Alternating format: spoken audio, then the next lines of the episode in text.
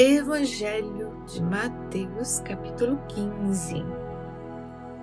Então, alguns fariseus e mestres da lei vindos de Jerusalém foram a Jesus e perguntaram: por que os seus discípulos transgridem a tradição dos líderes religiosos, pois não lavam as mãos antes de comer? Respondeu Jesus: E por que vocês transgridem o mandamento de Deus por causa da tradição de vocês? Pois Deus disse: honra teu pai e tua mãe. E quem amaldiçoar seu pai ou sua mãe terá que ser executado. Mas vocês afirmam que se alguém disser ao seu pai ou sua mãe qualquer ajuda que eu poderia lhe dar, já dediquei a Deus como oferta. Não está mais obrigado a sustentar o seu pai. Assim, por causa da sua tradição, vocês anulam a palavra de Deus e. Bem profetizou Isaías acerca de vocês, dizendo: Este povo me honra com os lábios, mas o seu coração está longe de mim. Em vão me adoram. Seus ensinamentos não passam de regras ensinadas por homens.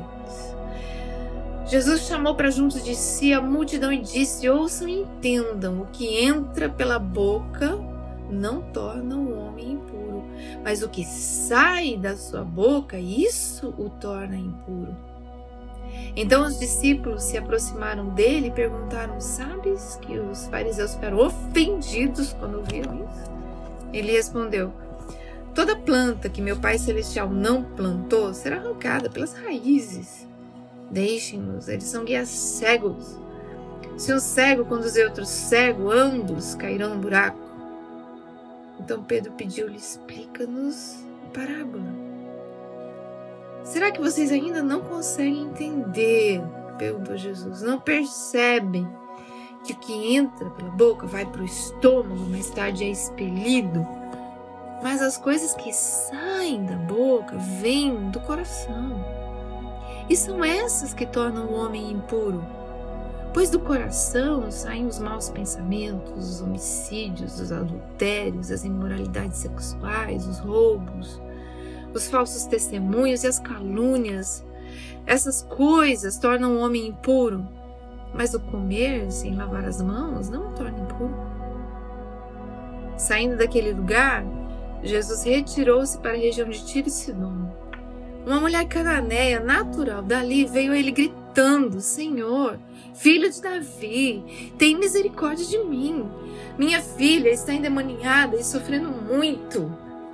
Mas Jesus não lhe respondeu palavra. Então seus discípulos se aproximaram dele e pediram: manda embora, pois vem gritando atrás de nós. Ele respondeu: Eu fui enviado apenas às ovelhas perdidas de Israel. A mulher veio, adorou de joelhos e disse: Senhor, ajuda-me. Ele respondeu: Não é certo tirar o pão dos filhos e lançá-lo aos cachorrinhos. Disse ela, porém, sim, Senhor. Mas até os cachorrinhos comem das migalhas que caem da mesa de seus donos.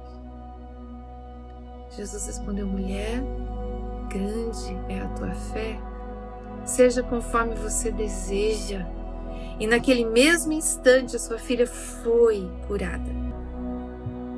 Jesus saiu dali e foi para a beira do mar da Galileia, depois subiu ao monte e se assentou.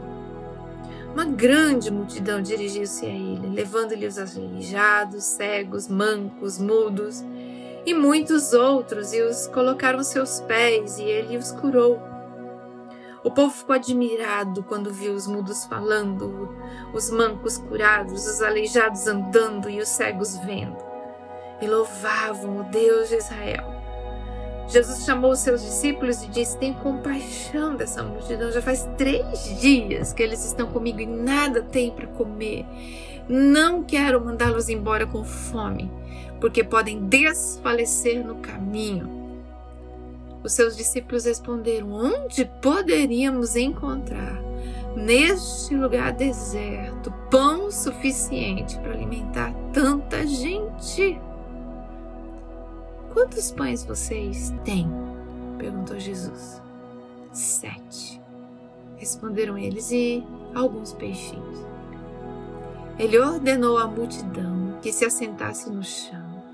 Depois de tomar os sete pães e os peixes e dar graças, partiu-os e os entregou aos discípulos, e os discípulos à multidão. Todos comeram até se fartar e ajuntaram sete cestos cheios de pedaços que sobraram. Os que comeram foram quatro mil homens, sem contar mulheres e crianças.